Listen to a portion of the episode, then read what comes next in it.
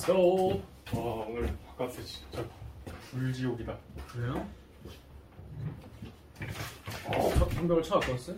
그럼 밥 먹으러 가서 찾아가죠. 그럼 어디 가게? 어디 가든. 그냥 부셔서 먹지 뭘. 공치국수를 가도. 공치국수를 가도 차 타고. 공치역수 차 내리고 다시 회사에 주차해야 돼. 그럼 나는 다시 똑같이 가야 돼. 또무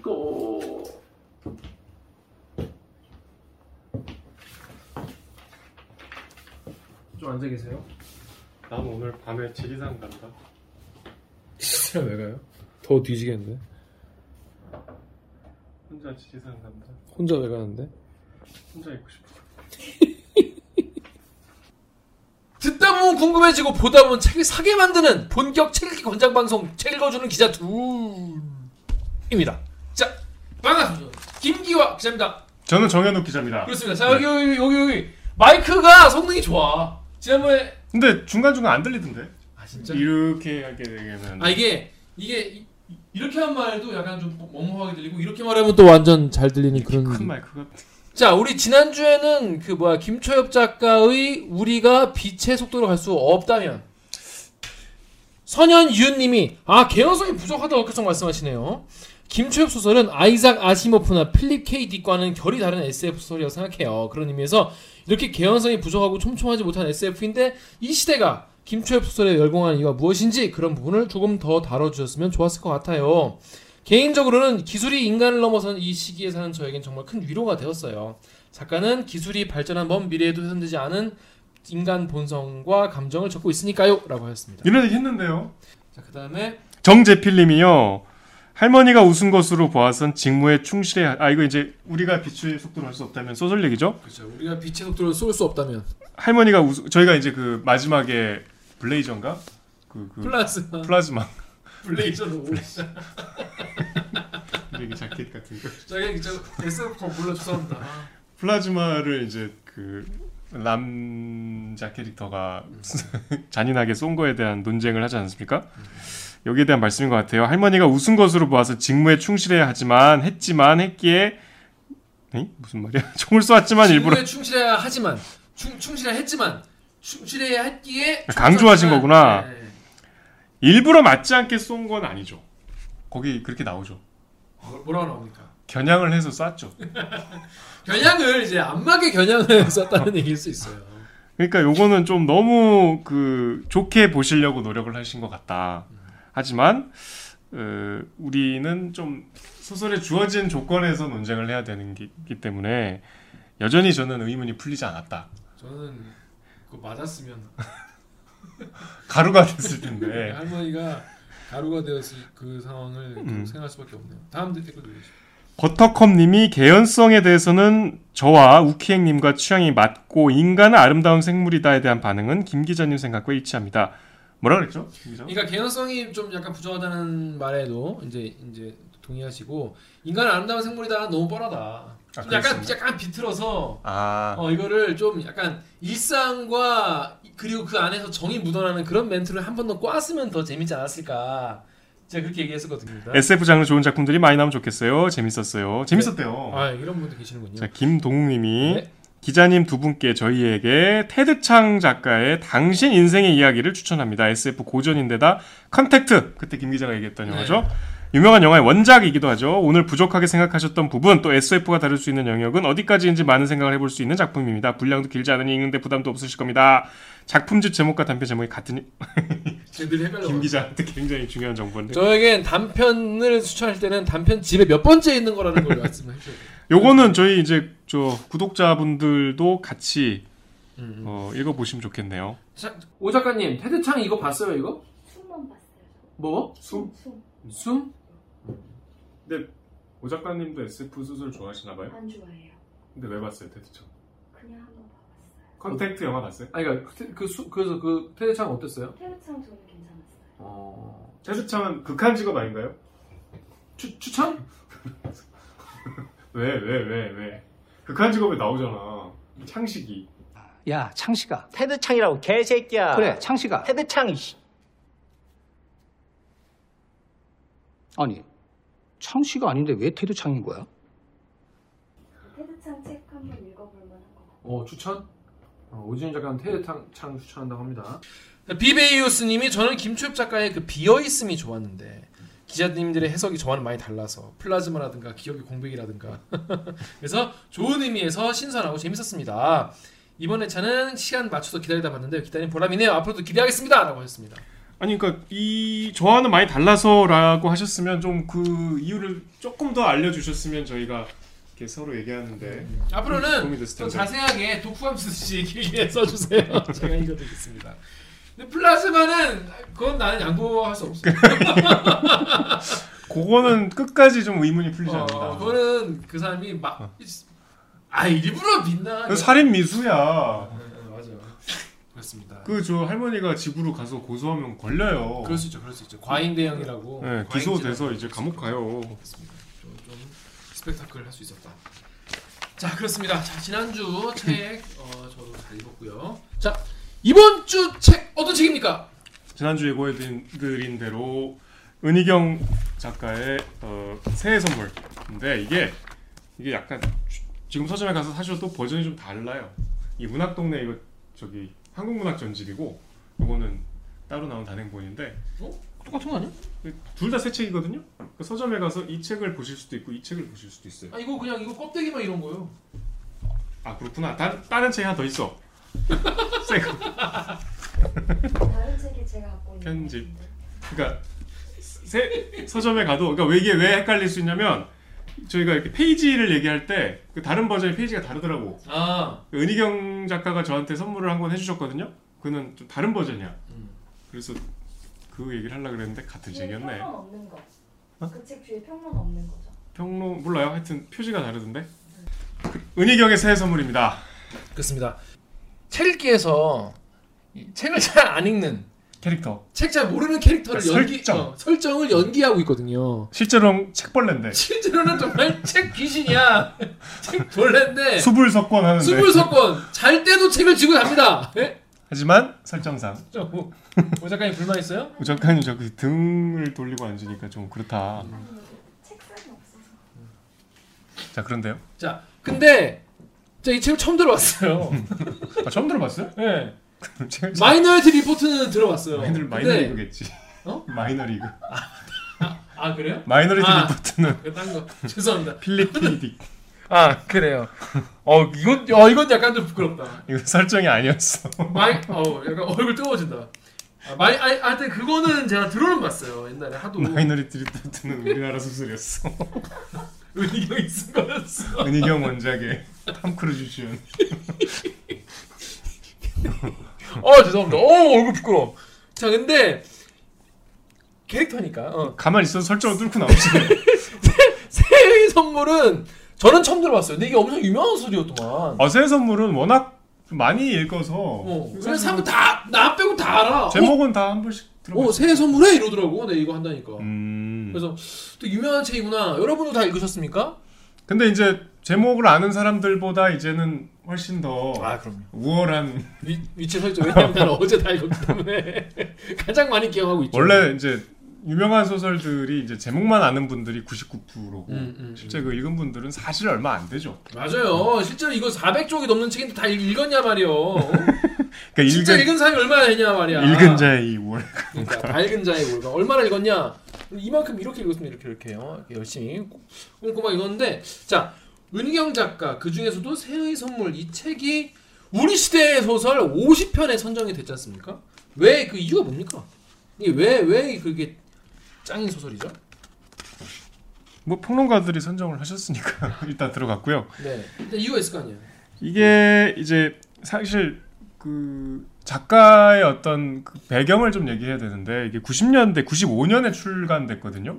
그러니까 저번에도 말씀드렸지만 90년대가 참 이 많은 장르의 책들이 쏟아져 나왔고 또 지금 돌이켜 보면은 책들을 많이 읽었던 것 같아. 그래서 굉장히 그 작가들이 약간 연예인 같았어.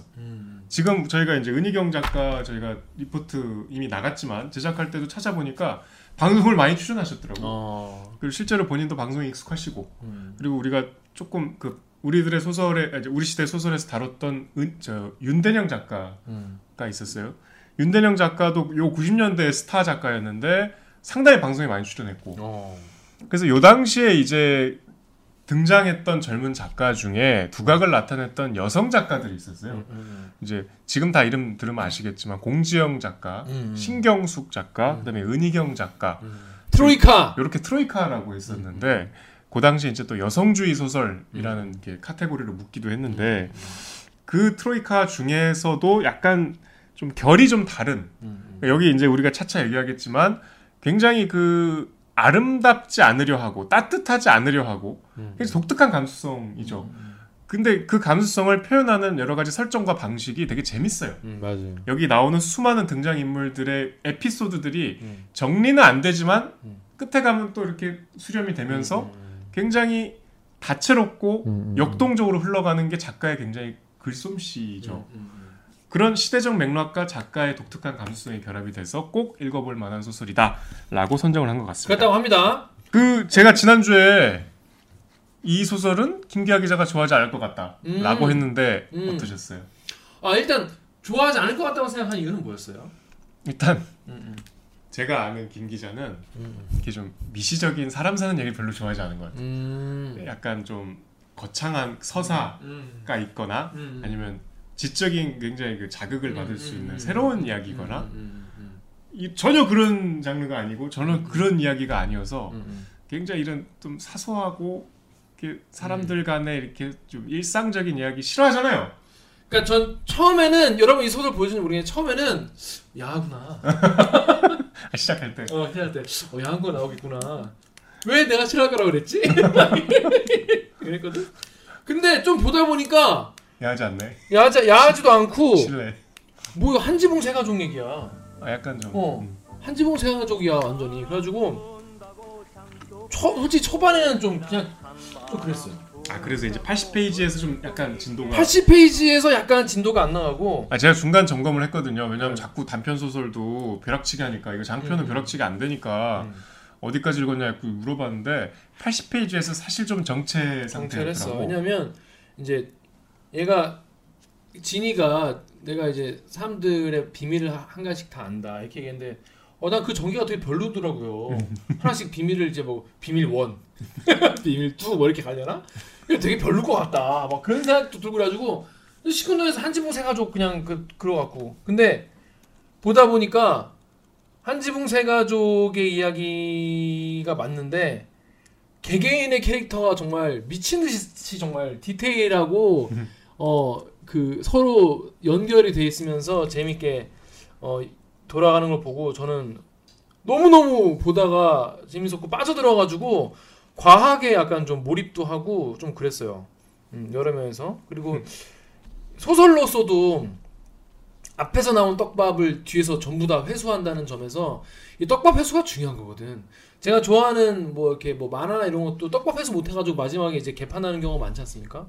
근데 소, 소설도 마찬가지인 게 앞에서 이렇게 장대하게 시작했다가 뒤에서 떡밥 회수 못하는 경우가 많은데 어 이 소설은 굉장히 나와 있는 많은 요소들을 나중에 다 회수를 해가지고 잘 정리한 그런 소설로서도 완결적이고 되게 보고 나서 전 되게 제가 그동안 이런 이런 책을 많이 안 본 거에 대해서 많이 좀 후회했어요. 음, 왜냐면 예전에도 막 은희경 소설 뭐 뭐 재밌다 뭐 재밌다 그럴 때 막 아뭐뭐 뭐, 뭐. 어, 감성 뭐 감성 소설 막 막 그래 그때는 지금보다 책더 안 볼 때야.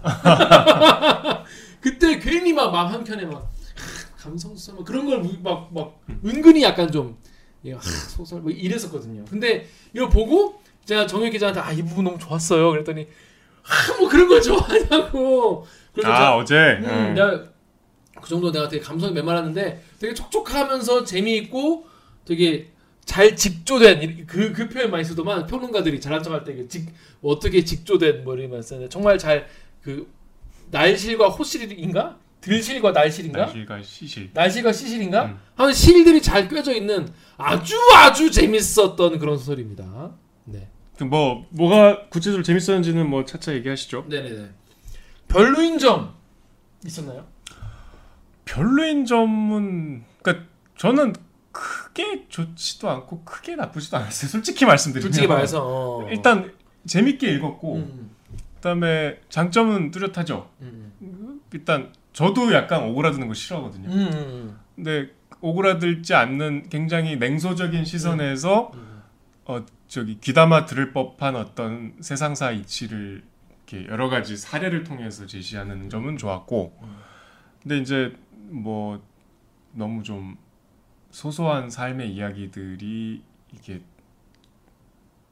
연속극처럼 전, 전개가 되다 보니까 중간 중간에는 뭐 요 사람은 안 나와도 되지 않았을까 음. 그런 것도 눈에 띄고 음, 하지만 음, 뭐 크게 뭐 또 흠잡을 때는 없었던 것 같아요.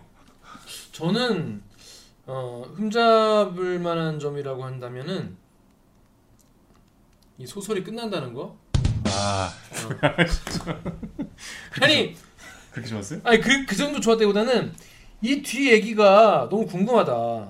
이, 이 등장인물들이 나중에 어떻게 됐을까가 너무 궁금한. 잘 쓴 소설이 이제 그렇게 끝날 네. 책을 다 읽으면 그런 생각이 들죠. 어, 계속 어떻게 될까 어떻게 될까 왜냐면 전 여기서 제일 제일 꼴배기 싫었다가 제일 정 가게 된 게 이제 주, 인공이랑 다름없는 이모였거든요. 이모 이모가 정말 푼수떼기이지 않습니까? 아이 책 다 보신 분들 보시고 계신 거 맞죠? 워낙 보지 마니까 너무 푼스tek인데 어느 포인트부터 갑자기 각성을 해가지고 여성으로 거듭나는 그 과정이 너무 막 가슴을 막 나를 막 아프게 하는 거야. 근데 뭐 각성돼서 별 활약을 하진 아, 않는. 그래서 활약을 나중에 어떻게 했을까 너무 궁금- 궁금하고 그랬는데 좀 아쉬웠던 지- 진짜 아쉬웠던 점은 이 후반부에 그 전개가 좀 몰아쳐요. 어 갑자기 어 갑자기 딱 봐도 아 끝나가는구나 이런 느낌이 들 때부터는 갑자기 홍기웅과 얘 애와 언니와 할머니와 또 아, 아빠의 등장과 이런 이런 게 요, 요만큼 안에 다 끝나버리거든. 근데 앞에 내용 전개 때는 그러지 않았거든요. 앞에 내용 전개 때는 사건 하나 터질 때마다 정말 이, 이만큼씩 분량을 할애해서 분위기를 쫙 잡고 그 사이에 설명을 하고 그 사이에 또 할머니 끼어들어서 또 한, 한마디씩 던지고 그랬는데 뒤에는 약간 전개가 너무 빨라서 너무 급하게 끝났다 라는 생각이 전 좀 들었어요. 어, 그래서 아쉬워가지고 한 한 제 생각에는 한 한 세 챕터 정도 더 해서 더 써주셨으면 더 좋지 않았을까? 좀 그런 생각이 들었어요. 제가 이제 캐릭터에 대한 애착이 너무 심해진 것 같아. 아니 그 벌써 가. 사실 작가 여기까지 쓰느라 진짜 개고생했는데. 아무튼 전 그게 좀 아쉬웠습니다. 음, 그게 좀 아쉬웠어요. 좀 되게 책 모르시는 분들은 뭔 얘기 하는가.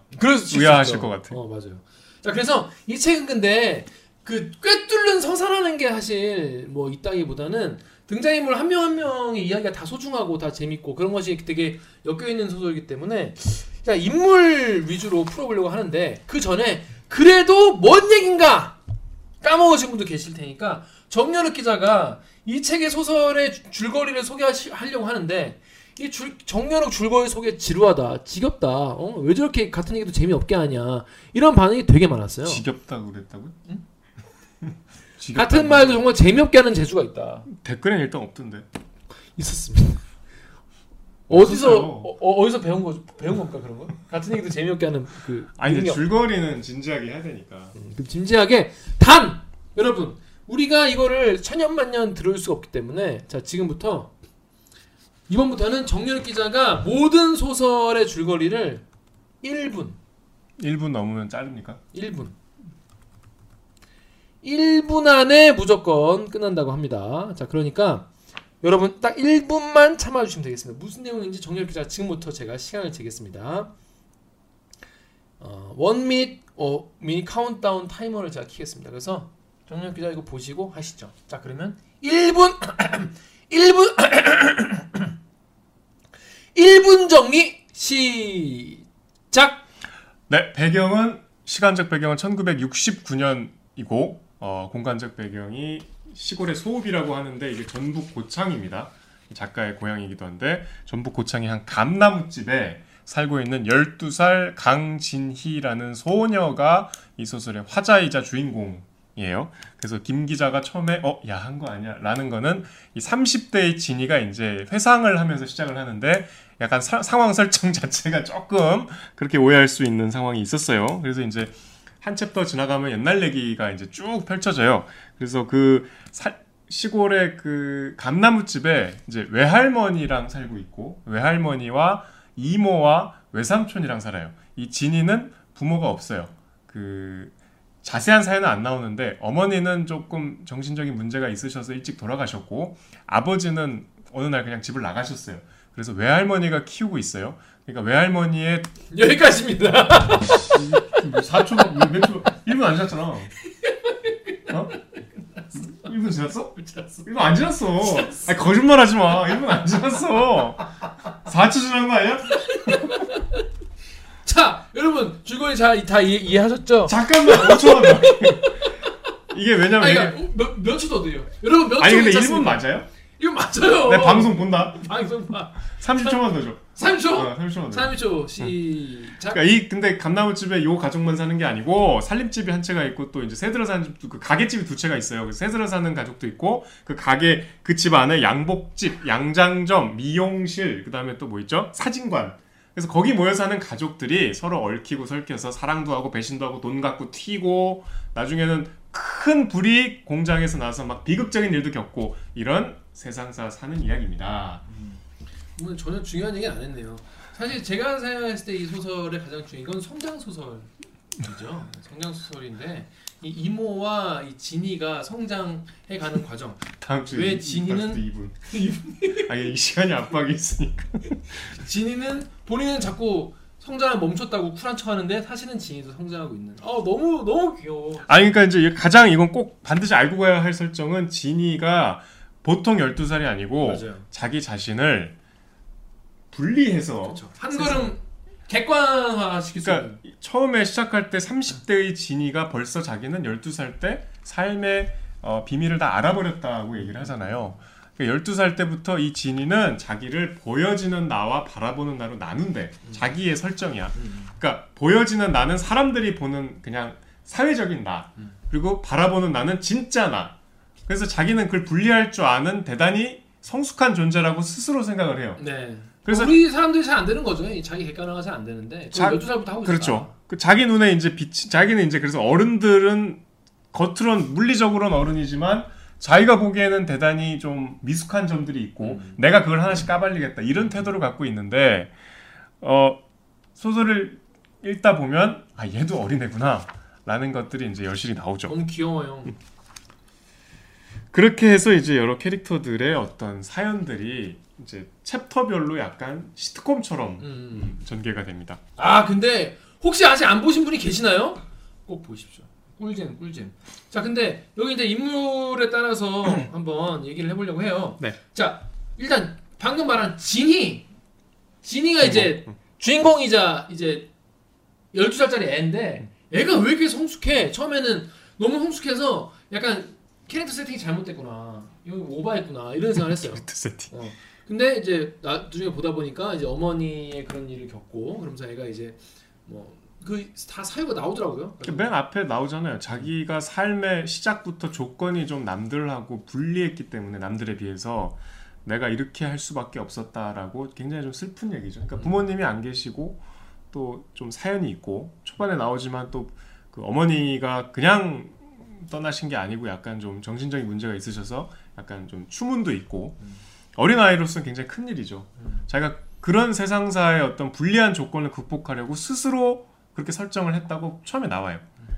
근데 이제 이 아이가 이제 여자 아이가 언니, 그러니까 자기 이모, 이모죠. 20대 초반, 21살인 것 같은데 그 이모를 계속 이제 관찰을 하면서 그 이모가 되게 푼스tek인데, 그죠? 그러니까 방을 같이 쓰죠 이모랑. 음. 그래서 이모랑 사실은 제일 친하고 음. 이모에 대한 이야기가 가장 많은데 제일 앞부분부터 나오고 이모가 제일 재밌죠 일단. 이모가 너무 재밌어. 이모 너무 좋아.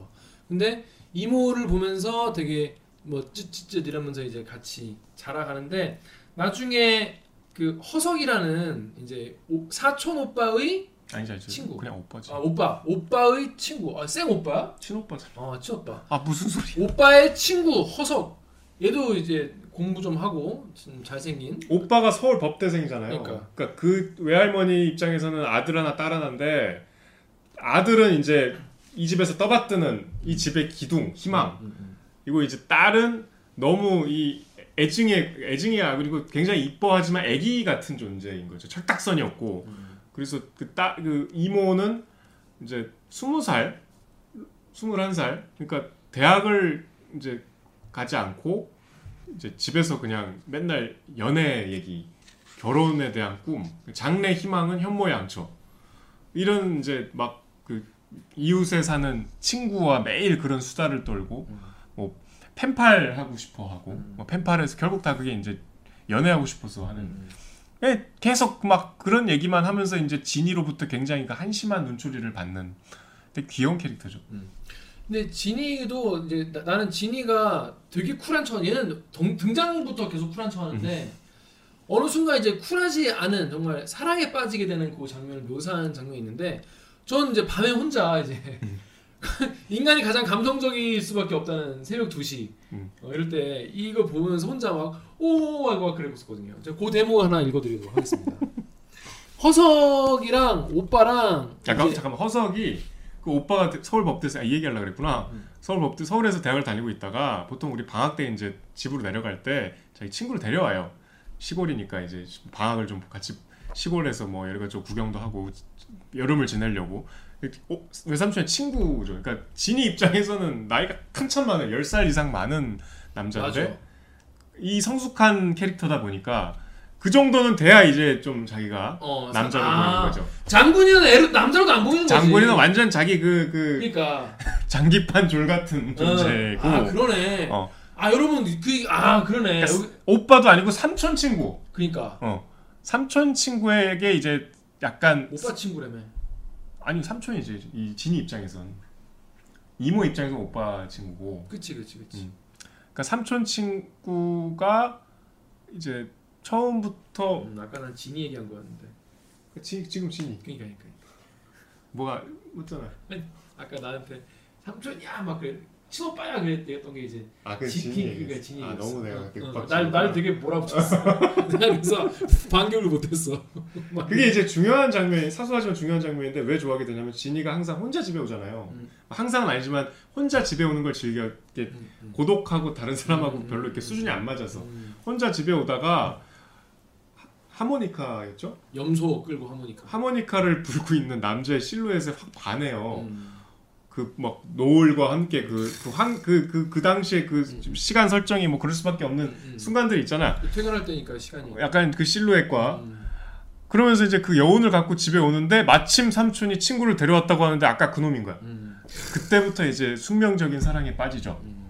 했던 그게 허석입니다. 아 근데 보니까 장군인을 정, 정말 남 남자는커녕 진짜 우리의 힘이지. 그러니까 완전 여자로 취급하면서 자기가 남자를 볼수 있는 거는 그렇게 나이 많은 그 정도 좀 거의- 성숙해야 어, 삶에 있어서. 그래야 좀 상대가 되는 그런 아이였습니다 진이가.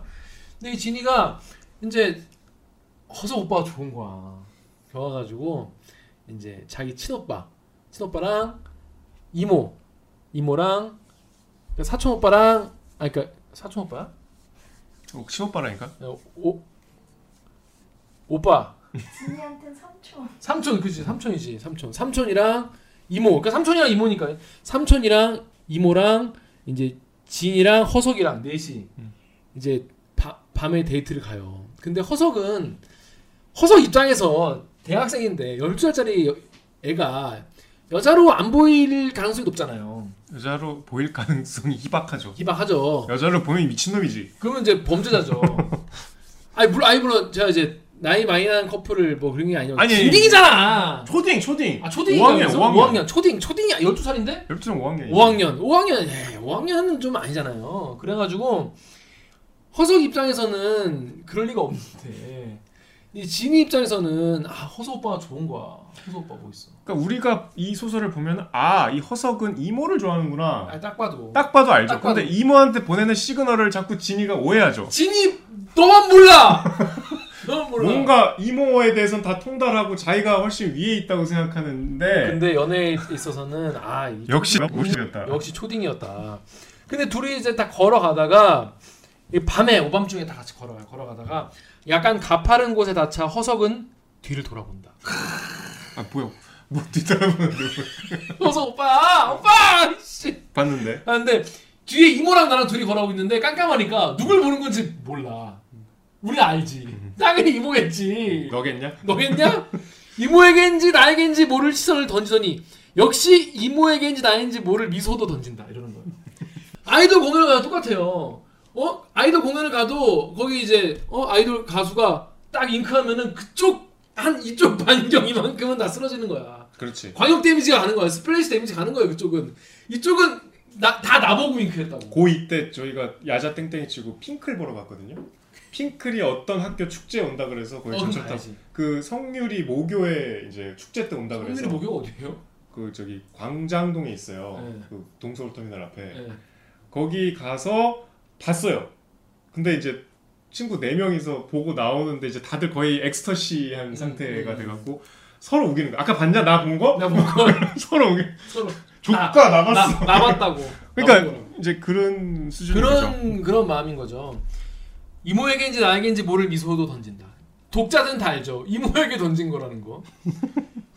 근데 그가 돌아보는 순간 그 모습은 내 눈 속에 그대로 멈춰버린다. 그리고는 찰칵하는 소리에 이어 현상에게 담가지며 거기에서 물기를 머금고 빠져나와 커다랗게 확대된 뒤 네모난 테두리를 두른 채 내 가슴 속으로 스며든다. 가슴 속에 스며든 그 사진 액자를 언제까지나 소중하게 간직하겠다는 약속을 하기 위해 나는 두 손을 앞가슴에 모은다. 그렇게 하기 위해서는 먼저 이모에게 잡혀있던 한 손을 힘겹게 빼내야 했다. 하, 나 이거 보면서 그 애가 초딩, 초딩, 중딩 뭐 일- 애, 애가 그 순간을 막 기억하려는 그 모습이 너무 귀여운 거야. 그 너무 그러면서 이때 약간 그 앞에서 되게 감성적인 모습이 안 나와요 진이가. 근데 애가 너무 갑자기 감성적이 되면서 너무 귀엽더라고. 여기 대목이 내가 여기 내가 써놨잖아 여기 내가 써놓은 거 보여 여기. 약간 읽는데 옆에서 보니까 고고장 DJ 같다. 고고장. 그래서 머리 이렇게 어땠어요? 그렇게 좋았어 이게? 어난난 이 대목이 너무 좋았고 이게 되게 진이한테 감정이입을 했어? 아 너무 귀- 너무 귀여웠어. 그러니까 진이가 사랑에 빠진 장면이 특별히 좋았다. 어아그 그 얘기를 했지 그 얘기를 했지. 진이가 사랑에 빠진 장면이 특별히 좋았다라고 생각해. 조금 약간 좀 루, 이렇게 퍼져갖고 음. 좀 캐릭터 얘기를 빨리 해보죠. 다음 이모. 그러니까 이제 여기 많은 캐릭터가 등장을 하는 다 그 감나무집에 사는 사람들이고 그 감나무집 가족들과 이제 연관이 있는 사람들인데 제 제일 그 자주 등장하는 게 이제 진이와 이모랑 외할머니죠. 음. 이모는 이제 우리 쭉 얘기했던 대로 그 스무 살 특유의 철딱선이 없음. 근데 이 스무 살 치고도 너무 철딱선이. 이렇게 나와. 그리고 이제. 이 시대의 여성상이 여기서 조금 나오는데 그러니까 이 시대라면 60년대죠. 69년이니까 이제 69년대. 60년대 말에 요때는 이제 지금하고 전혀 여성들이 이게 뭐 직업을 갖는 경우가 별로 없었던 시절이었잖아요. 그렇죠. 그러니까 이 소설의 배경이 69년이라는 거는 이게 설정도 중요한 것 같아요.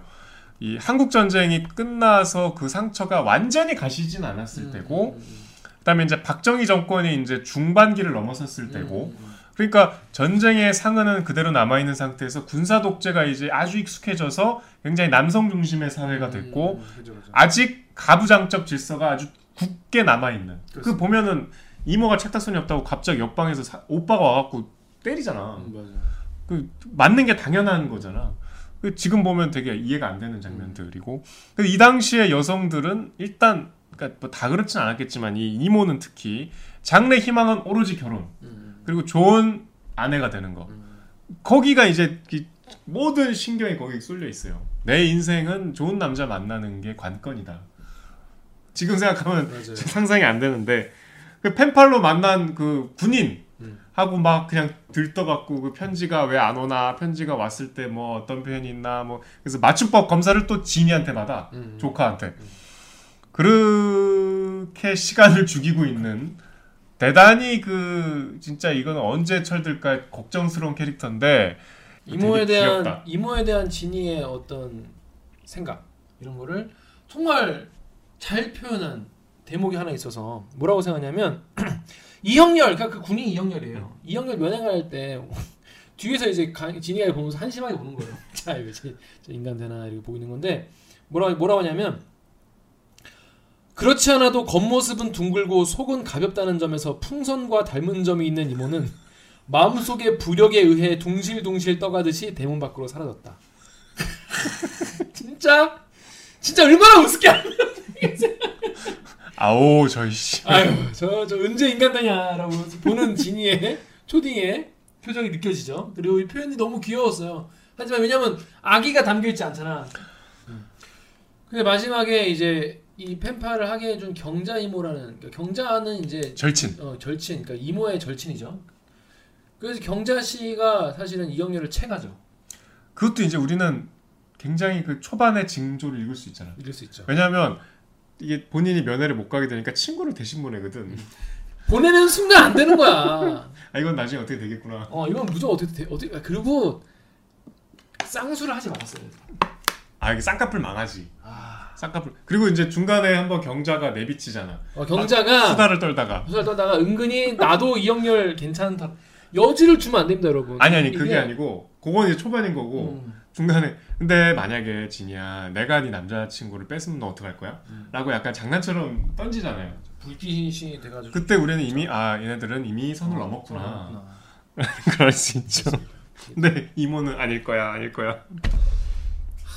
쌍수가 아주 결정적이었다고 하는데. 아까 그러니까 이모가 이 당시에 없는 살림 얘는 직업이 없거든요. 음, 음. 뭐 그냥 집에서 노는데 하여튼 모아둔 돈을 다 털어넣어서 쌍꺼풀을 이제 해요. 이때도 쌍꺼풀 수술이 있었다는 걸 처음 알았는데 그러니까. 어, 읍내 저, 저 병원 가고 쌍꺼풀 수술하는데 그게 잘 안 됐지. 음. 잘될 리가 있나? 그래서 되게 이상한 막그 외모가 좀 그랬나 봐요.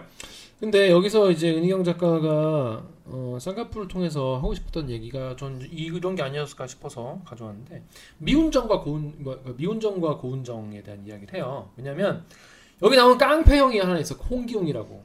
이모를 올해부터 좋아하는. 음, 우리 기웅이. 기웅이는 누나를 좋아해. 이모를 좋아해. 왜 좋아했냐? 어머 죽은 어머니가 좋아하던 노래를 부르고 있는 이모의 모습을 한 번 보고 완전 반해가지고.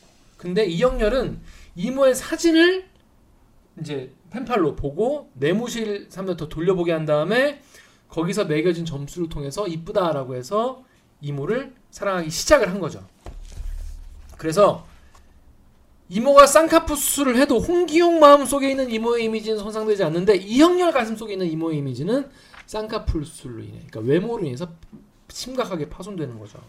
그래서 한 번의 충격으로 산산 조각 나버리는 거울같이 조그만 이미지 하나가 파손되면 그 파문이 전체가 되는 거예요. 이형렬은 지금까지 이모의 애교 있고 순수하게 봤던 면이 이제는 어리석고 유치하게 보여지기 시작하고 청순한 이미지 하나를 잃음으로써 이- 이- 이모의 순수함은 유치함으로 전락되며 진실함은 그러니까 신실하고 계속 따라오고 이런 거는 거머리 같은 아둔함으로 이영렬을 짜증스럽게 만드는 것이다. 이것은 미움정의 깊이까지 가지 못하고 고운정에서 끝나버린 풋사랑의 파국이다. 라는 얘기예요. 이게 연애의 어떤 되게 일반론이죠. 불, 변하는 불변의. 법칙. 예, 그래서 이 대목을 보고 아 그래 이런 것에서 시작돼서 그 다음에 미운정으로 넘어서지 못한다면 이런 작은 이미지 하나로 사랑이 파국될 수 있, 있겠구나. 그래서 난 지금까지 결혼을 못했구나. 음? 갑자기 그런 생각이 들었어. 계속 이게 미운 정을 이게 주지 못했어요? 이제 이모에게 남은 것은 실패한 쌍꺼풀과 절망뿐이었다. 아 진짜 너무 슬픈 얘기예요. 근데 이제 그 경자 이모가 나중에 이제 비극적인 일을 당해서 세상을 떠나죠. 그 뒤- 뒤에 이제 이 서사의 가장 큰 변곡점이 거의 뒷부분에 나오는 이제 공장 화재예요. 이 마을에 처음부터 등장하는 유지 공장이 계속 악취를 이제 내뿜거든 온 마을에. 이게 이제 당시에 어떤 그 산업화의 물결이 이제 시골까지 들어와서 사람들의 일상 속으로 냄새처럼 깊이 스며든다는 어떤 은유적인 설정이었는데 결국은 그 공장이 설정에 그치지 않고 마을 사람들의 삶 깊숙이 들어와서 그 이모의 절친의 목숨을 앗아가요. 그러니까 이모는 그 죄책감이 훨씬 더 큰 거지. 자기가 가장 친한 친구가 죽었는데 그 죽기 직전에 자기가 굉장히 싸늘하게 음. 외면했기 때문에 이모가 어쨌든 성장을 하는 계기이기도 하죠. 너무 무서웠어요. 그 나중에 이제 그 화재가 난 다음에 이 경자 이모가 자꾸 꿈에 나오는 거예요. 이모는. 그다음 무슨 대목이냐면 경자가 옛날에 뭐 자기 남자친구 가져가면 내가 불귀신이 돼가지고 온다고 했는데 실제로 불에 타 죽었다. 나 때문에 죽은 것 같다. 이런 얘기를 하면 그 사람 인간에게 죄책감이 고 공포 영화의 가장 중요한 부분 아니겠습니까? 근데 이제 꿈에 경자 이모가 그 툇마루에서 자기를 기다리던 곳에 그대로 앉아 있는 거야. 불귀신이 돼가지고 앉아서 잘 놀아보는 거야. 근데 옷이 그날 자기가 외면했던 그날 옷을 그대로 입고, 입고 온 거지. 인간이 가장 무서움을 많이 느낀다는 새벽 2시. 제일 감상력이라며. 무서움을 많이 느낀다는 새벽 2시에 그 대목을 혼자 집에서 보다가 음. 오 너무 무서운 거예요. 뭐 하여튼 근데 이모 입장도 아, 사실 외면할 만 하잖아. 그치 경자이모 잘못이지. 그럼 안 되지. 불의의 사고를 당해서 참 안타깝긴 하지만 음, 안뭐 돼. 이모가 큰 잘못을 하진 않았죠. 그치 그 대목에서. 하지만 얼마나 하여튼 힘들었겠어요. 그렇습니다. 자, 그래서 하여튼 그 두 명의 이야기. 근데 이모가 나중에는 좀 전 이 그 경자 이모로 인해서 이렇게 아픔을 겪고 나서부터는 좀 그래도 뭐랄까 완전 애, 애 같은 푼수대기에서 성인으로 좀 성장하는 그런 느낌이 들어요. 그래서 저는 그 대목에서 되게 뭐랄까 이렇게 어깨를 토닥여주고 싶은 그런 마음, 뭐 수완해주고 싶은 그런 마음, 그런 마음이 들었어요. 그죠? 그때 그게 이제 되게 캐릭터가 좀 달라지는 게 보이죠. 네. 아 근데 그 대목이 전 너무 좋아서 그러니까 기- 경자이모네 집에서 계속 기다리다가 기다리다가 기다리다가 밤에 이제 돌아오면서 우는데 아 그 대목이 너무 막 모든 이 책 내용 이 책에 되게 좋은 점이 많은 부분이 정말 뭐랄까 눈에 보이듯이 그렇지. 아 근데 그, 그거를 장황하게 글로 길게 써가지고 보여주는 게 아니라 뭐 한두 마디 정도의 그 묘사를 통해서 그 장면에 내가 딱 있는 것 같은 그런 느낌을 주더라고요. 그게 난 이 소설이 되게 훌륭하고 되게 놀랐던 그런 대목이었어요. 그래서 아무튼 이모가 나중에 이제 어른이 되는 그런 이야기. 저 이모가 어떻게 됐을까 너무 궁금한 거야. 소설 끝나는데. 뭐 그냥 평범한 가정 주부가 됐겠죠. 모르죠. 어떻게 될지 모르죠. 자 다음 인물 삼촌입니다. 삼촌은 사실 뭐 별 할 얘기가 없어요. 어, 할 리가 없고 그냥 삼촌 허석을 데려온. 어, 역할이죠. 허석을 데리고 온 거 말고 뭘 했지? 그러니까 이제 삼촌이 약간 이 시대상을 보여주잖아요. 삼촌은 이 집안의 거의 기둥, 유일한 기둥. 인텔리이고 인텔리. 그다음에 이제 삼촌이 방학 때 내려와서 전해주는 뭐 서울에서의 실상이 아 이제 이 소설은 계속 시- 초반 중반까지는 시대가 좀 탈색되거든요. 이게 언젠지 사실 알 수 없고 언제라도 자연스러운 이야기들이니까 전원일기 같은 게 그렇잖아. 음. 전원일기가 뭐 딱히 시대가 중요한 내용은 아니잖아요. 근데 이제 삼촌으로 인해서 아 이때가 군사 독재 때구나. 음. 대학생들이 막 데모할 때구나 라는 걸 환기시켜주는 역할을 하죠. 음. 뭐 하여튼 뭐 허- 허석은 사실 뭐저 지니한테는 중요하지만 어. 음, 뭐 이렇게 여기서 이렇게 캐릭터 자체가 이렇게 큰 활약을 하는 편은 아닌 것 같고 대, 그러니까, 대, 그러니까 대상이 되어주는 그런 캐릭터죠. 그렇죠. 음. 그 지니가 어떤 사랑의 열병을 앓으면서 본인의 아이 같은 유치함을 노출하게 해주는 음, 음, 역할도 했죠. 음. 근데 이제 저는 뭐 이건 이제 다 가족들이고 허석은 뭐 친구고 이 감나무 집에 사는 여러 새들어 사는 또 저 가게를 하는 사람들 중에 광진테라 부부가 사실 제일 좀 관심이 가고 음. 또 특히 그 광진테라 아줌마가 작가의 어떤 애정을 좀 가- 담- 받고 있는 느낌이 들었는데 아줌마 아줌마 왜- 나 아줌마 나 아줌마 할 말 있다 진짜 아줌마 아줌마 광진탈 아줌마 이름 순분 씨예요. 예? 순분 순분 순분님 진짜 그 주책이야 이게 이제 테라가 그 테일러 테일러. 양복점이죠.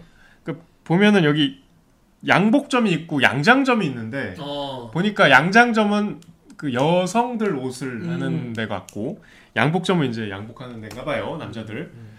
이 테일러의 테라예요. 그 맥주 테라가 아니고 음. 광진 테라의 그 부부가 같이 이제 운영을 하는데 남편이 이제 정말 어, 천하의 몹쓸 놈이죠.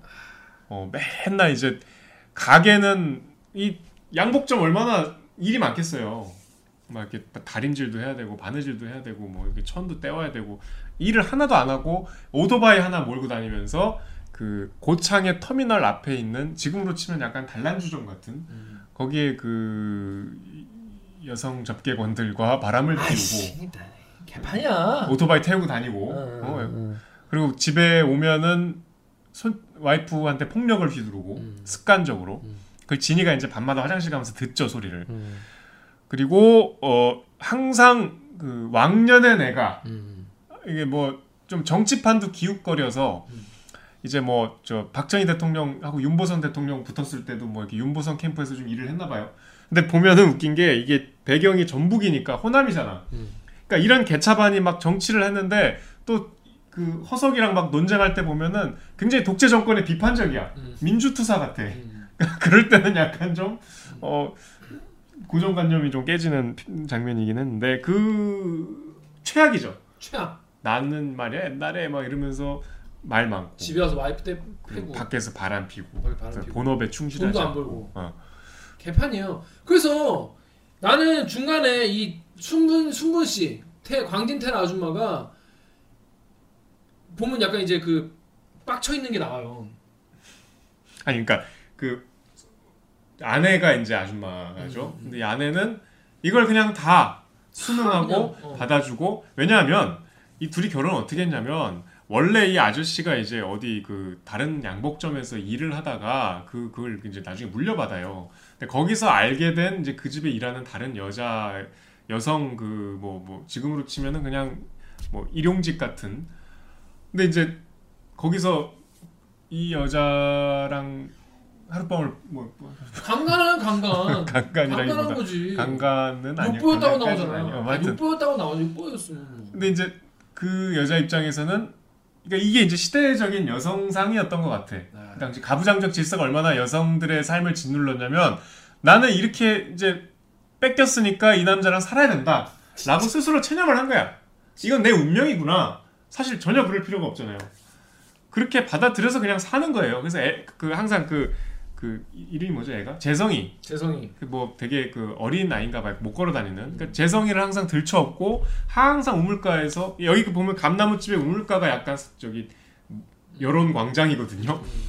아고라 같은 아, 곳이지. 그래서 항상 거기서 그냥 묵묵히 성실하게 일하고 외할머니가 항상 치근하게 바라보고 온갖 집안일 그다음에 그 양복점의 모든 일을 도맡아서 하면서 또 남편에 대해서는 누가 뭐라 그러면 굉장히 옹호해주고 하지만 남편에 대해서 그 억눌린 그 불만과 증오 같은 게 있는데 늘 그 군청 앞에 버스 터미널에 가서 뭐 늘은 아니고 이제 진이가 어느 날 하굣길에 그 광경을 목격하잖아요. 어 보니까 재성이 엄마인데 애를 들쳐갖고 버스를 탈라 그래. 이제 도망가려는구나. 근데 끝내 버스를 못 타. 그러니까 계속 탈출을 꿈꾸는 거죠. 하지만 그 실행에 옮기지 못하고 그런 아주 불행한 캐릭터. 그러다가 탈출을 해. 전 그래서 사이다. 속 시원하다. 그러니까 이제 애까지 팽개치고 나가죠. 어, 나가. 아유, 나는 그래서 오히려 여기서 그냥 광진 테라 아줌마 연락이 끊겼으면 좋겠다고 생각했어요. 음. 그래가지고 속이 다 시원 후련하다. 너 이제 어 재성 혼자 키우고 너 한번 고생해봐라 이런 생각을 했거든. 그래서 이제 뭐 찾으러 떠났다고 해서 당연히 못 찾을 줄 알았어. 3일 만에 찾아. 3일 만에. 그 남편이 가서 찾아오죠. 남편이가 찾아와. 데리고 뭐- 와. 어디 숨은 것도 아니고 친정에가 있었잖아. 그래서 나는 그래서 이 나 정말 예, 측도 못한 전개 여기에 내 예측 못한 전개가 많이 나온다는 저, 이, 이건 내가 예상 못했다고 어떻게 어, 왜 그러면 왔냐 나중에 와가지고 할머니한테 재선이 엄마가 털어놔 그러니까 광진 테라 아줌마 순분 씨 그러니까 털어놔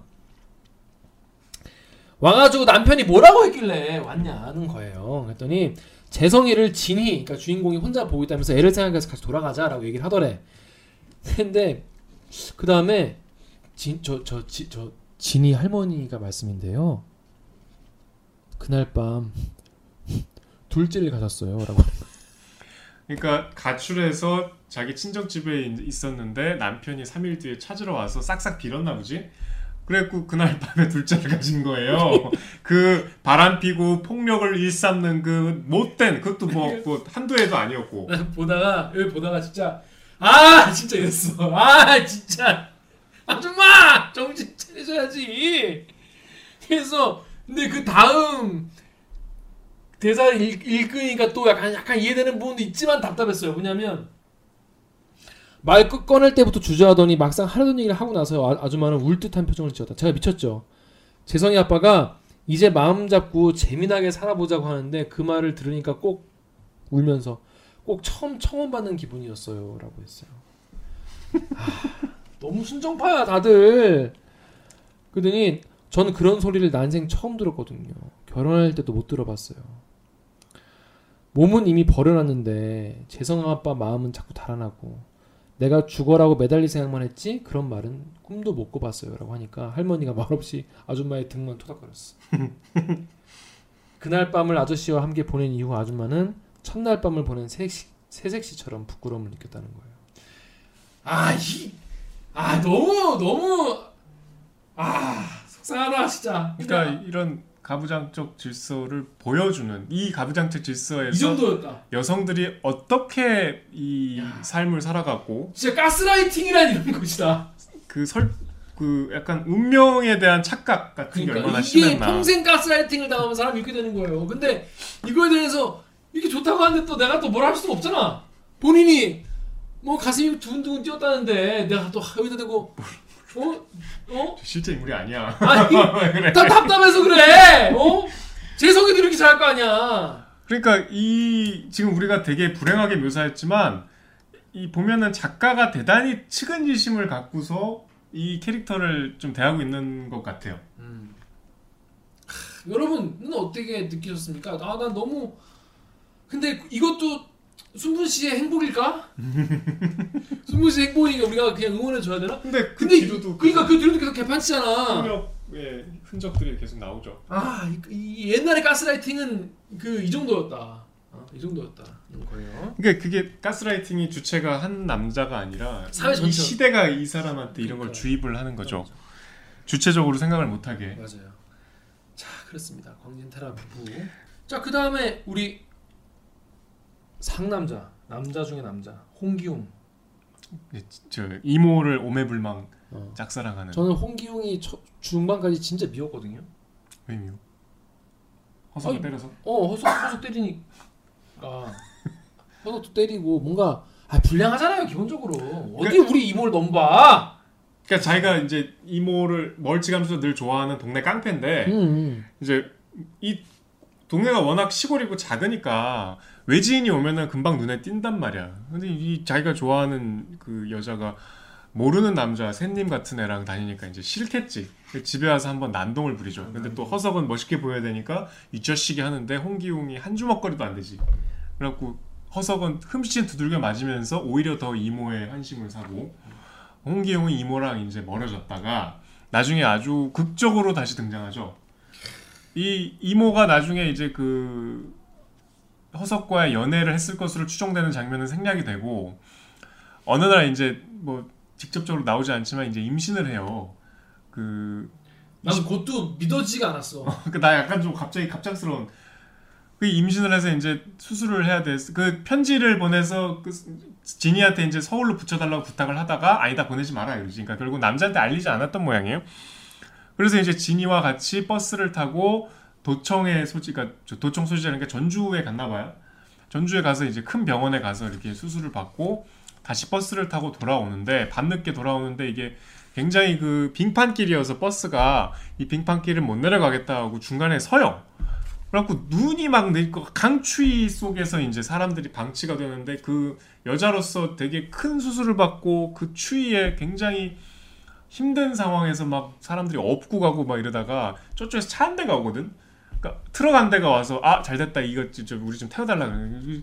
트럭이 와갖고 아 긴가민가 해. 이게 지금 나 나도 가야 되는데 뭐뭐 그래서 사람들이 아 거 좀 탑시다 막 이러고 있는데 그 트럭 운전사가 이모를 본 거야. 알고 봤더니 홍기웅. 그래서 타세요. 이 정도 우연은 이 정도는 납득할 수 있어요. 이거는 뭐 이거는 개연성이 없다고 볼 수 없어요. 왜냐하면 앞에 트럭 운전을 하다가 홍기웅 친구가 뭐, 뭐 어떻게 됐다 이런 떡밥도 앞에 있어. 그래서 홍기웅도 그쪽에 뭐 트럭 운전을 할 수, 하, 하, 하겠거니 뭐 그러다가 뭐 감옥 간 거 아니야 뭐 이런 얘기 앞에 떡밥에 하나 나오거든요. 그렇죠. 그래서 이게 충분히 개연성 있는 이 정도 우연은 우리가 어, 받아들일 수 있어요. 어. 소설이니까. 그래서 이제 사람들을 다 태우고 군청 앞에 내려주고 이제 이모, 아, 이모랑 진이가 내리려 그러니까 내리지 마 음. 하고 이제 집 앞까지 데려다 주죠. 그중 그 이제 그 과정에서 자기 옷도 벗어주고 그래서 내려갖고 집 앞에 배웅까지 해주고 떠나죠. 그러니까 굉장히 그 이모한테는 직접적으로 제일 따뜻했던 순정남이었다. 이 이모가 오는 길이 허석의 애를 중전수술을 하고 돌아오는 길이거든요. 그러니까 홍기훈 입장에서는 막 피가 거꾸로 솟아야 되는 거야 사실은. 아니 그 사연은 모르지. 예, 모르니 모, 모르니까 이제 그랬지만 그런데 만약에 알았다고 하면 이모를 다시 저 눈밭으로 쫓, 내쫓아 버릴까? 그렇지 않다. 모든 것을 알았다 할지라도 이모의 고통이 그의 마음을 쓰라리게 하는 것은 마찬가지일 것이다. 그는 꽤 희귀한 것을 갖고 있는데 그건 바로 순정이었다. 해바라기 같은 남자죠. 요즘 이런 남자 어딨냐? 요즘 요즘에 이런 남자 있습니까? 요즘 이런 남자 없어요. 진짜. 야 순정. 근데 여러분 요즘에는 없는데 그때도 없었나 봐. 꽤 희귀한 것이라잖아. 60년대에도 순정이라는 남자는 희귀했던 거예요. 요즘에 없는 것도 정상이다. 그런 얘기.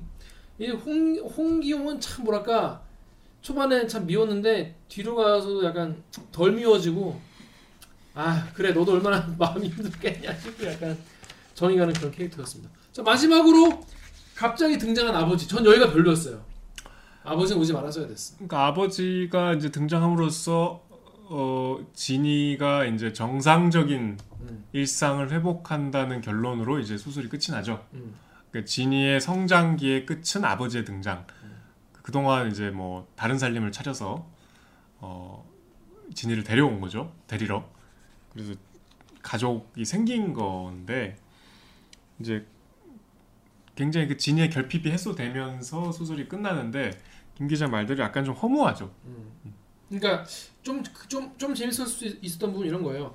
이제 내게는 할머니와 이모 대신 엄마와 아버지와 동생이 있다. 그것은 가정 환경 좋았었을 때 거리낄 게 없는 무난한 가정에서 자라는 버젓한 보통 아이가 되었다는 뜻이다라는 건데, 그러니까 아 이게 뭐 보통 엔딩인데 아 나는 왜 막 이게 싫지 이런 이런 뭐랄까 딱딱 완벽한 엔딩이 좀 전 좀 싫고 그 아버지는 그냥 계속 내 마음속에 개새끼로 남았으면 어땠을까. 어, 근데 갑자기 와가지고 이러니까 참 좀 그랬습니다.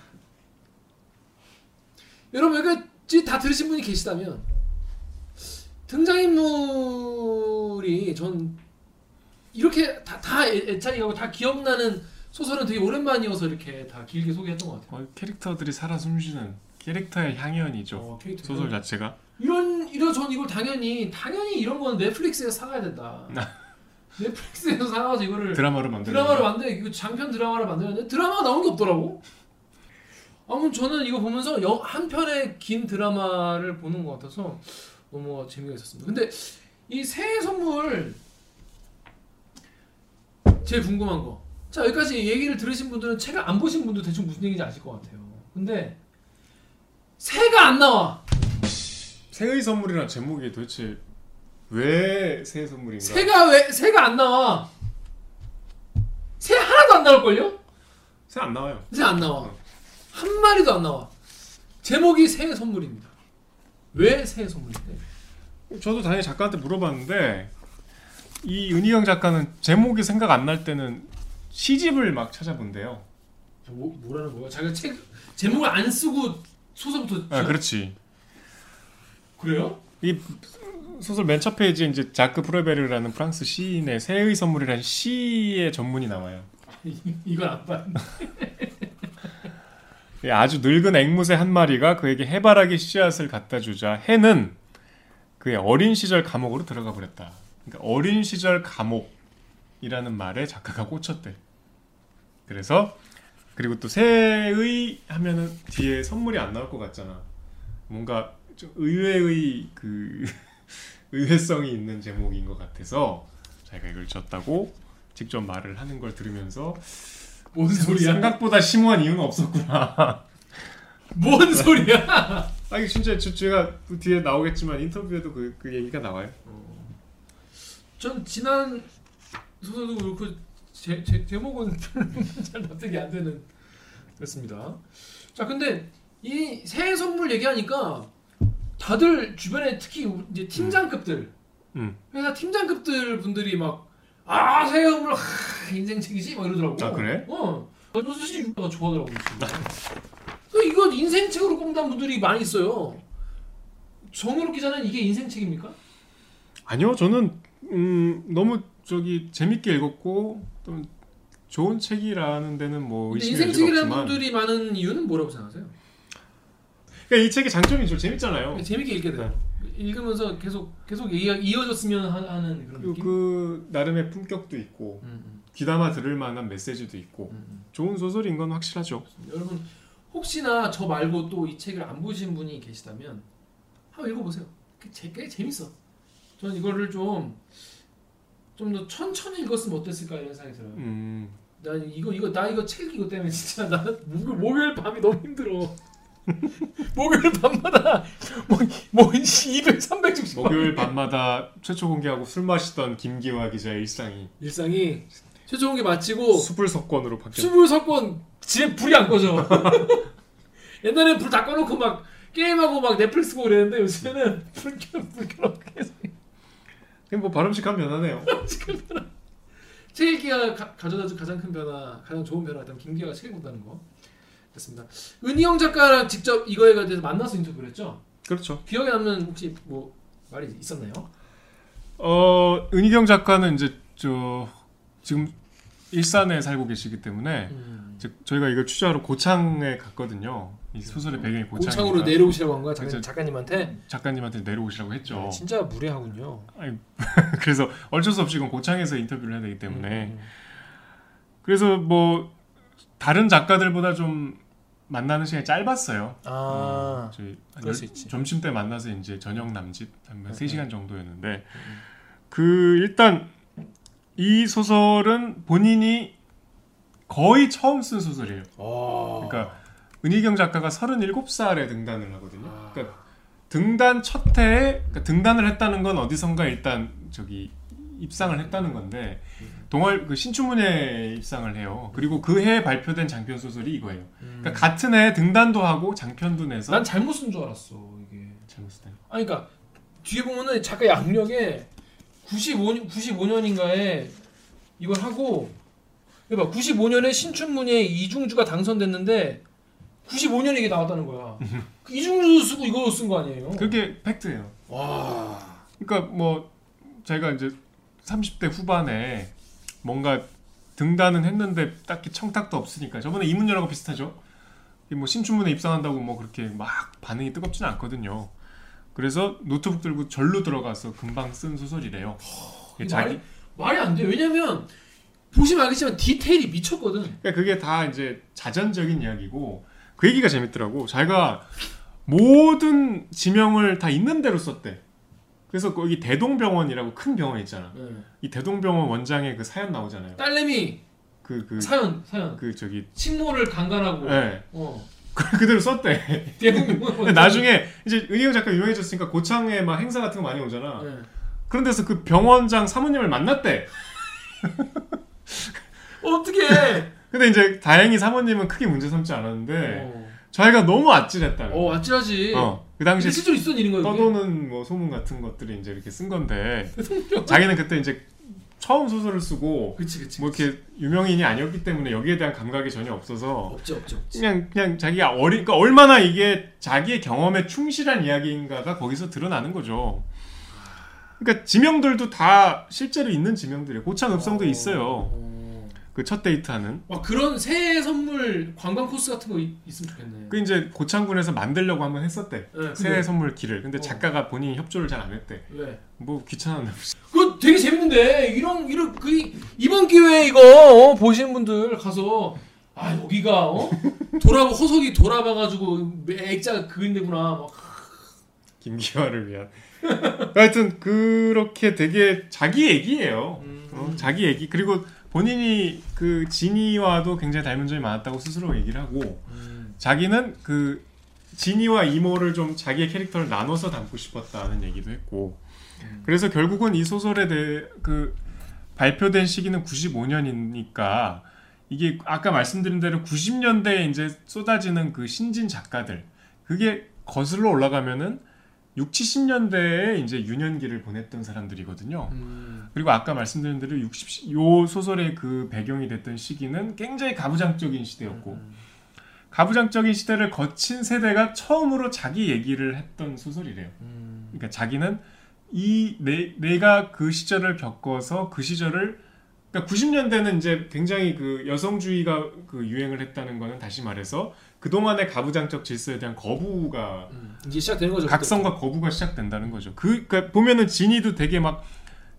그 페미니스트 같은 얘기들을 많이 하잖아요. 막 애교 같은 거 되게 비판적으로 되게 모욕적으로 보고 그걸 그때 상황을 요때 시선으로 이렇게 소환을 해서 음. 자기가 얘기를 했다는 얘- 그, 그 자기도 모르게 그렇게 했다는 회고를 해요.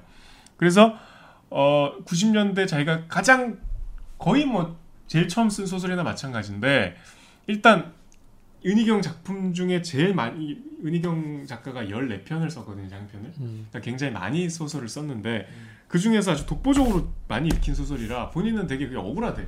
음. 내가 제일 처음 쓴 소설인데 음. 나는 그 뒤로 점점 점점 발전했는데 아직도 이거를 많이들 찾고 있으니까 물론 뭐 뿌듯하기도 하겠지만 근데 자기가 지금 이 인터뷰 때문에 다시 소설을 봤는데 지금 봐도 잘 썼더라 라는 얘기까지 하셔서 그렇게 어쨌든 그 시대적인 맥락과 어떤 그 하고자 했던 얘기들이 맞물려 있었고요 그다음에 이제 거기에 덧붙여서 제가 인터뷰했던 그 사용채 교- 서울대 교수가 이 평론을 담당했었는데 서영철 교수 말로는 이걸 조금 더 확장해서 보면은 6, 70년대에 유년기를 거치면서 87년에 우리가 이제 민주화가 되잖아요.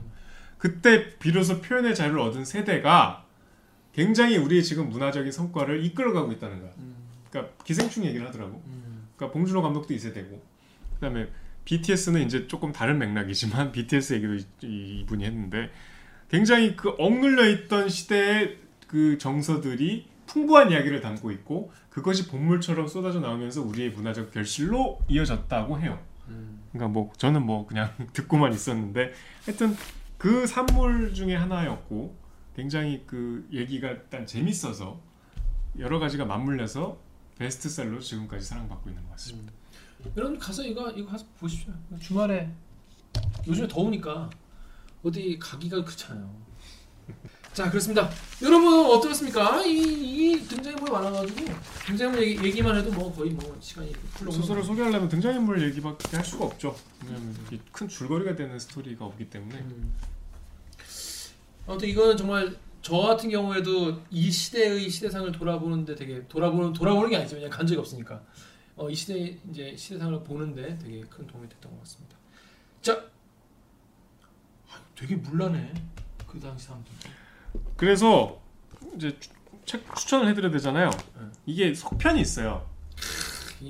이걸 보신 분, 나 이거 이미 봤다 그러면 이것도 한번더 보시고 요, 요 요것도 보시면 좋습니다. 이 마지막 춤은 나와 함께라는 게 요 이제 그 뒤에 나온 장편 소설인데 이 강진이가 크면 어떻게 됐을까? 그러니까 설정을 하나만 말씀드리면 강진이는 어, 애인을 반드시 세 명을 유지해야 되는 여자입니다. 세 명이 적당하다. 굉장히 어떤 좀 시- 어떻게 보면 사랑에 대해서 좀 시니컬하기도 하고. 얘는 계속 시니컬해. 예. 그래서 아, 얘는 아니지. 왜냐면 나이가 이때 90년대에 36이면 지금 뭐 그리고 이거는 음. 김 기자가 좋아할 것 같아요. 이게 지금 동아일보에 연재가 됐었는데 음. 엄청난 항의를 받았대. 왜 야에서? 어, 야에서. 그래서 하여튼 강진이의 으, 성장이 궁금하다면 성장기니까 성장을 한 뒤에 어떻게 됐을까 그렇지 그렇지. 궁금하다면 이 속편격인 음. 이, 책- 이 캐릭터 이름도 그대로입니다. 결혼 안 하는 건 애인이 많아서야. 본인 얘기야? 그렇습니다. 벌써 빠져들지 말고. 좋은데? 좋다. 전 시간이 되면 저또 한번 보려고. 나중에. 자 그러면 우리 다음 주는 어떤 소설입니까? 어, 다음 주는 저희가 지지난 주에 방송을 했는데 김승옥 소설가 다시 이제 좀 고전으로 돌아가서 음. 이 60년대 소설인데요. 김승옥의 무진기행 음. 들어보셨죠? 교과서에 뭐 읽어보신 분도 있으실 텐데 무진기행과 김승옥 작가에 대한 이야기를 해보겠습니다. 김승옥 작가는 전 처음에 이름 듣고 여, 여자인 줄 알았어요. 어, 그럴 수 있죠. 어 근데 되게 마초같이 아저씨더라고. 그 60년대에는 막 진짜 미남이고 네, 미남인데 막 이런 멜랑콜리한 소설 써서 엄청 인기 많았던 어, 정말 대스타 작가였습니다. 어, 지금 살아계시고 지금 아, 인터뷰 인- 때 인- 인터뷰도 했고 그러면 다음 주까지 여러분 무진기행도 짧아요. 그냥 단편 다행히 다음은 단편이에요. 어, 단편이에요. 어, 근데 단편이니까 여러분 그거 짧으니까 그거 꼭 읽고 오시기 바라겠습니다. 이번 주는 새해 선물 보시고 이제 무진기행 보시고 오시면 되겠습니다. 조금 더 댓글에 음. 조금 더 자세하게 좀 감상평이나 아니면 그러니까. 저희 얘기에 대한 좀 반론을 조금 적어주시면 써주시면 쪽 이게 소통이 재밌게 될 것 같아요. 음, 그런 이야기 함께 했으면 좋겠습니다. 자 그럼 이번 주 여기까지입니다. 자 그러면 다음 주또 저희는 책 한 권 들고 오겠습니다. 책 봐, 책 봐, 책 봐 좋더라고. 책 봐 책 봐. 책 봐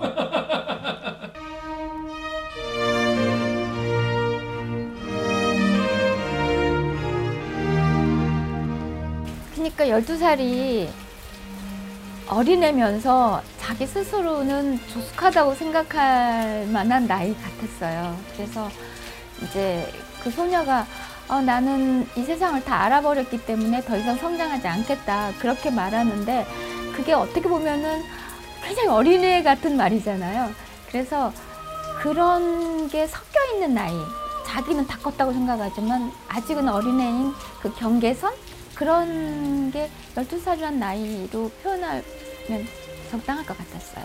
뒤처진 사람, 다친 사람 다 그냥 그대로 두고 무조건 갔던 그런 경쟁의 시대에 조금 저는 어, 그것이 만들어낸 어떤 허세와 또 권위와 이런 것들에 대해서 특히나 여성, 특히나 어린아이의 목소리로 네, 그거를 좀 비판하고 싶었죠. 참 웃기는 거다 이런 게 아니라 너무 막 정면 돌파하듯이 너무 그렇게 고지식하고 막 죽어라고 사는 사람들 꼭 이거를 이루어야 되고 이거 아니면은 어 이, 이 세상이 끝나버리는 것처럼 생각하는 그런 그런 사람들에게 조금 여유를 주고 싶었어요. 어떤 앵무새가 해에게 해바라기 씨앗을 가져다 줬는데 해는 그것을 거절하고 어린 시절 감옥으로 들어가 버렸다. 이런 구절이 뭔지 그 어린 시절 감옥이라는 것, 자기가 원하는 것일 텐데도 그거를 거부하는 어떤 삶의 태도 이런 것들이 이 주인공 소녀를 담아내기 적절하다고 생각해서 새 선물이라고 붙였어요. 상투적으로 고향이 주는 여러 가지 뭐 따뜻한 어, 이미지랄지 근원적인 어떤 뭐 푸근함 같은 거에 대해서 거부감이 있었어요. 하지만 그런 어떤 상투적인 것 말고 이 제가 성장했던 이 공간 자체에 대한 애정은 당연히 있는 거죠. 그래서 조금 더 그래서 좀 생생하게 또 살려냈던 것 같고.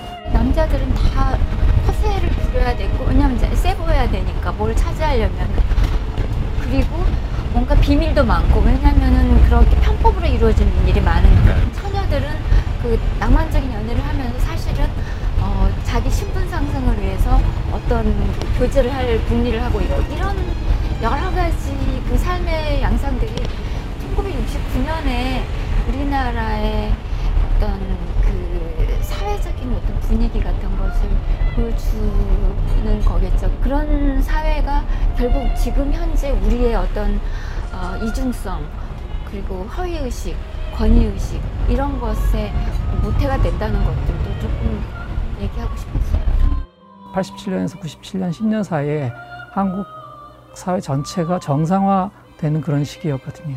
그러니까 삶의 관심이 어, 한국이라는 특수성에서 인간이라는 보편성으로 어, 가닥이 에, 휘어지기 시작하지요. 그리고 어, 대중문화의 흐름도 크게 바뀌기 시작합니다. 90년대에 이루어졌던 것이 어떤 제도적 민주화 그리고 또 문화적 민주화의 흐름이라고 할 수 있을 텐데 그 흐름과 일치하고 있는 거예요, 이 소설이. 뜻깎이 작가들이 가지고 있는 공통점이 있어요. 아, 까칠함입니다. 그러니까 호락호락하게 세상을 보지 않아요. 왜냐하면 세상에 매운맛과 쓴맛을 본 사람들이에요. 그러니까 낭만보다는 낭만이 어떤 환상이나 환타지에 의해서 작동한다면 그런 환상의 사라짐, 즉 환멸, 그러니까 막 너머의 환상 너머의 사람들이 추악하다고 얘기할 수 있을 법한 그런 현실들에 대한 어, 통찰력을 보여주는 그런 것이죠. 그런 점에서 감각 자체가 좀 까칠하다. 이 소설을 일종의 개인의 선언 같은 걸로 봐, 봐요.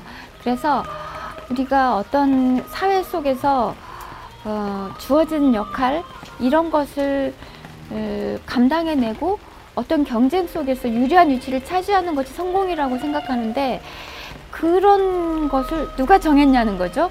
자기 스스로를 알고 자기가 원하는 방식으로 생각하는 게 아니라 뭔가 주어진 어떤 가치관에 자기를 맞추려고 하는 것들이 더 많은 것 같아요.